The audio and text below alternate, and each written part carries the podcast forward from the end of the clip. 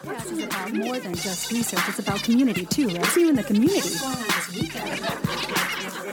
What's going on this weekend? The last time we met, we talked to. Well, last time I talked to the people from downtown. What was the last movie you went to? Miguel, what's new? Miguel, what's new in the community? Have you gotten any feedback about the Twitter feed? First of all, for the people who contact us on Twitter, thing about a certain research. Can you tell me more? well, depends who you talk. If you talk to the people from the board, Why did the yogurt go to the art museum? Did you see in the news? To get more welcome to the. Community Board podcast with your host Miguel Valdez. And today I have a guest, a special guest, my friend Megan Allyse, who I just find out her last name, Allyse, doesn't have a real background. Maybe a made up last name. Well, it's uh, so what happened was it's uh, well, it used to be my middle name. So um, when I was uh, in grad school for professional reasons, I changed my name because I'd already published under Megan Allyse, uh, and my middle name became my last name. And because I'm not sure that my parents had any precedent for Allyse, I think they just think, thought it sounded nice and they made it my middle name. Uh, I now have a, a last name with, with no real pedigree. Uh, it doesn't come from anywhere that I'm aware of. I don't know why it's spelled with a Y. Uh, it is. Uh, but it does make me very uh, easy to find on the internet. Right? If you Google Megan Allyse, I am number one. Right. Great. So if only I'd been, you know, Nancy Jones, you'd have to work pretty hard to find me. But That's good. Megan, you work for the bioethics department at Mayo Clinic. What does the bioethics does in an institution like Mayo Clinic? So, bioethics is a little bit of sort of a collective term that we use for uh, research and implementation studies that look at the relationship, and especially sort of the moral uh, relationship between technology and medicine and humanity and society. And it's something that goes back a really long time. You know, since we've had technology, we've had questions about what's the appropriate relationship between technology and society. But I think that, uh, especially when you know medicine became more and more sort of technologically sophisticated, these conversations got more and more complicated, right? And so now we have a lot of questions about you know, we now have the technology to keep humans breathing or to keep their hearts beating for uh, very long periods of time. But so all of a sudden now we have questions of how long is long enough, how long is too long, who is the appropriate person to make that decision. And at the opposite end of life, we have questions about, you know, we can ha- get so much information about a pregnancy now. We can do uh, gene testing on that pregnancy and find out whether that fetus or that pregnancy is affected by uh, any number of genetic conditions. But again, then we have the questions of what level of testing is appropriate, how much say should the mother have, and whether she wants that information, and is it fair that you know some mothers in some pregnancies have access to that technology and others don't. And so those are the kinds of questions that we really grapple with uh, in bioethics, is to really help both ourselves and our communities and our clinical partners uh, try to understand what are the ethical underpinnings of those questions, who are the voices that need to be included when we discuss those questions, and what can we really do to make uh, quality of life and quality of medical care better and more just for the maximum number of people. Do you remember when the, finally they did the genome? The whole genome, yeah. Where were you? Oh gosh, are you trying to ask for my age, Miguel? Because I'm not sure that that's fair. Uh, God, I was still in school. Um, It was around 2002, 2000. oh, it was a little- earlier than that, I think. Yeah, When yeah. I, I would I would have still been in school. I can remember when the And how Berlin Wall fell, but I can't remember how where I was in the science secret. has uh, moving forward after that. Yeah, and so I think that people were a little bit shocked because it took so much work to get that first draft of the human genome. Uh, and there was a huge coalition, both a private coalition and a public coalition, governments all around the world, an incredible investment, and it still took so long because they were literally building the technology they needed to do the sequence as they did the sequence. And so uh, it was a little like building a scaffolding for a skyscraper while you're standing on the platform of the scaffolding. And so I think that people were a little bit surprised when, having done all that work and taken so long, that once it we got it, it really just took off. Um, and so we've seen really incredible advancements in our understanding of the genome since then, in our ability to connect uh, certain aspects of human uh, biology to its genetic origins. Certainly, our understanding of sort of animal and plant and natural ge- um, genomics has exploded. And, uh, you know, we have made progress, although I think maybe not as much progress as some people were hoping for in using genomic technologies to address uh, sort of urgent health problems and especially widespread health problems. And another part of your role also in Mayo Clinic is within the Department of um, Obstetrics and Gynecology. Yes. What is the obstetric for our friends who are listening? They you know may be familiar with that. Mm. Yeah, so obstetrics and gynecology is uh, basically a reproductive health department. So obstetrics would be um, the medical treatment of women who are pregnant or hoping to get pregnant. Uh, and that includes a department called maternal fetal medicine, which is for pregnancies which are considered to be at risk um, of something. And so that would include, for instance, our fetal surgery department. Gynecology is the clinical treatment of the um, of the human female reproductive system. So, ovarian cancer, for instance, or any kind of that kind of gynecological health would fall into the gynecology department. Okay. And you also are a researcher, and today um, you're going to be sharing with us some uh, study that you're working on, a research study you're mm-hmm. conducting. Yeah. Um, what is that about? Yeah, so we received a, a, grant, a seed grant from the Office of Health Disparities Research here at Mayo Clinic. And the Office of Health Disparities Research really looks to try and provide initial seed funding to researchers who would like to build larger studies around issues of health disparities uh, in healthcare. And so we're working with Dr. Elizabeth Stewart, uh, who is the chair of the reproductive endocrinology department here, and Dr. Joyce Balls-Berry, who is the director of the Community Engaged Research Project, somebody I'm sure you're familiar with. And uh, we're looking at so uh, there's a condition, a gynecological condition known as uterine fibroids, and uh, it affects uh, over a quarter of women overall. Although many women don't know that they are affected by uterine fibroids because they don't come to a level of what we would call symptomatic. But those who do become symptomatic can have very serious uh, symptoms. At early age? It, it varies. Um, and so it's obviously uh, post puberty, so it's, mm-hmm. a, it's, a, menstrual um, condition.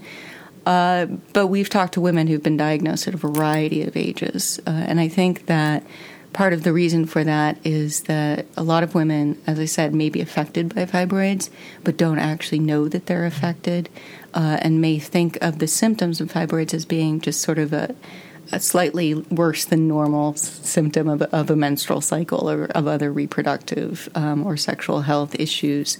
Uh, and so those are women who might not receive a diagnosis because they don't have those conversations with their doctors until later in life. And is there is any disparities among women? Yeah, so the condition, as I said, uh, does affect uh, all of the female population, but it does seem to be uh, higher rates among women of African descent. Uh, and so I, I, think it occurs in women of African descent more often, but it's also shown to be more serious. And so even if you have um, a woman from a different ethnic background, an African American woman or an African uh, woman, then you would expect to see, based on the, the overall disease course, much more serious bleeding, for instance, larger um, tumors in the African American than uh, than in a woman from another ethnic background. The other thing that we have seen historically is that um, you know, certainly before sort of more modern approaches to the treatment of uterine fibroids, one of the most common uh, approaches was simply to do a hysterectomy, which is to say to just remove the uterus and the fibroids all at once. And, and that practice is still happening? That is getting increasingly rare. Um, it certainly is still happening when things are serious enough. Um, and hysterectomies post very difficult births, for instance, are, are still a thing. Uh, but what we did see historically, even as these new treatments, these less invasive or surgical treatments that involve removing the fibroids but not the uterus, even as those became more well known, we still saw that African American women were more likely to to receive a hysterectomy without offering the other treatments. And we don't know whether they were offered those other treatments and declined, or whether uh, clinicians were simply uh, sort of making the decision to move straight to hysterectomy in African American women and not uh, in women of other backgrounds. And again, that could also have to do with the severity of the disease course, right? So if the fibroids do get big enough, then it may be that, that hysterectomy is your only option. And so it's clear that there are disparities. What's not clear is the the reasons or the background of those disparities. And so, part of what we're really interested in exploring in this study is women who have been diagnosed with uterine fibroids uh, and understanding their experiences. Uh, you know, when did they learn? Why did they talk to their doctor? Why didn't they talk to their doctor? Uh, what treatments were they offered? And, and, sort of what was their motivations uh, and their reasons for going through the treatments that they chose. And the other thing we're really interested in is obviously, you know, a hysterectomy is the removal of your ability to have children in the future. But we do increasingly have mechanisms for, you know, certain forms of fertility preservation, for instance.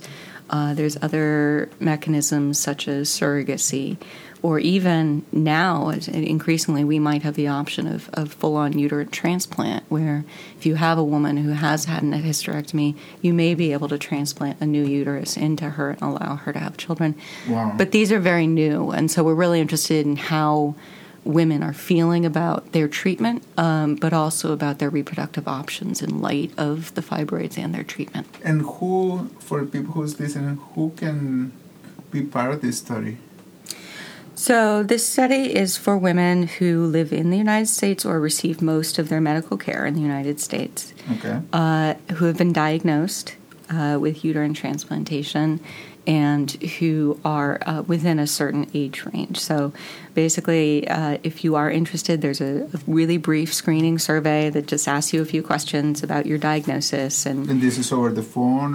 it's on online. It's, it's online, online, the yeah. survey? Okay. So you can just click on the link, fill out the survey. We're going to be sharing here the link for for everybody who's listening, and please share this with friends and oh, yeah, family. please. Uh, even if you might not be eligible, please tell your friends, tell your family members. Um, you know, we were really trying to get a broad perspective, um, and so from all over. I've already talked to women from New York, from Tennessee. Um, and you guys conduct these interviews over the phone? Over the phone, yeah. Okay. Uh, and so, if uh, you know, if you are interested and you do meet the criteria, which are not very stringent criteria, mm-hmm. um, then we would call and set up an interview with you, and then one of us would do the interview with you over the phone. Uh, we are partnering with the Fibroid Foundation, um, okay. who you may know is one of our community-based uh, partners. And uh, if you do participate, they will send you a lovely gift basket that they've put oh, together. Uh, we just received them today, actually, and they are adorable. So um, I'm not sure that's why women would do yeah. the interview, but if you do, we will thank you with this lovely gift basket. And how long the interview runs for? It depends on the participant. So okay. uh, we don't like to either just a conversation tell people to talk when they don't want to talk or stop them from talking when they want to talk. We generally estimate about an hour, um, but I, I've had conversations where you know we went 90 minutes because it was a we got really in depth into her experiences, and she had more stories that she wanted to tell. I will sit here and listen as long as you have stories. I will keep recording. And do you guys find out that this is generational sometimes? I think that what we're seeing, and, and we're still in sort of early stages of the research, so I don't want to draw any conclusions, but certainly what I would say is that we are seeing that the younger women uh, are more likely to have conversations, right? So, what we hear them say is, I know for a fact that my mother had a hysterectomy. I know for a fact Okay. that my aunt had a hysterectomy, but she never talked about it. I didn't know why. It was never a thing where my mother never sat me down and said, honey, you know, your menstrual cycles are lasting 10, 12 days. That's not normal, right? And so, what we hear from younger women is that once they did figure out that this was a thing and that this was in their family, they're the ones that are going to their cousins, that are going to their sisters, that are going to the women in their friend group and their family group and saying, No, I am going to talk about this. I want to hear about this. I want you to know about this. And so, what we're hoping is that that that younger generation is uh, having a better time at sort of opening the that black box and saying, I know that menstrual cycles and bleeding are not something that we always talk about a lot, but this is important. It's important for our health and it's important for our um, reproductive choices, and so we should we should do more talking about that.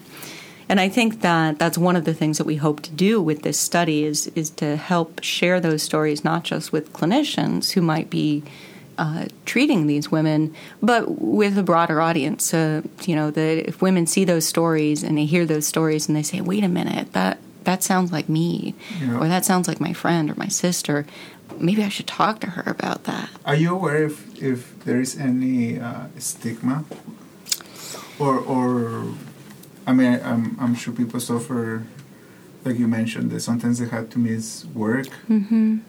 Or Yeah, and I think that that's part of a broader message that we're seeing. So, for instance, I saw a story the other day that uh, Scotland uh, was realizing that even here in 2018, you know, in a country that has health care for everyone, they still had girls missing school because they didn't have access to sanitary um, and, and other menstrual cycle materials.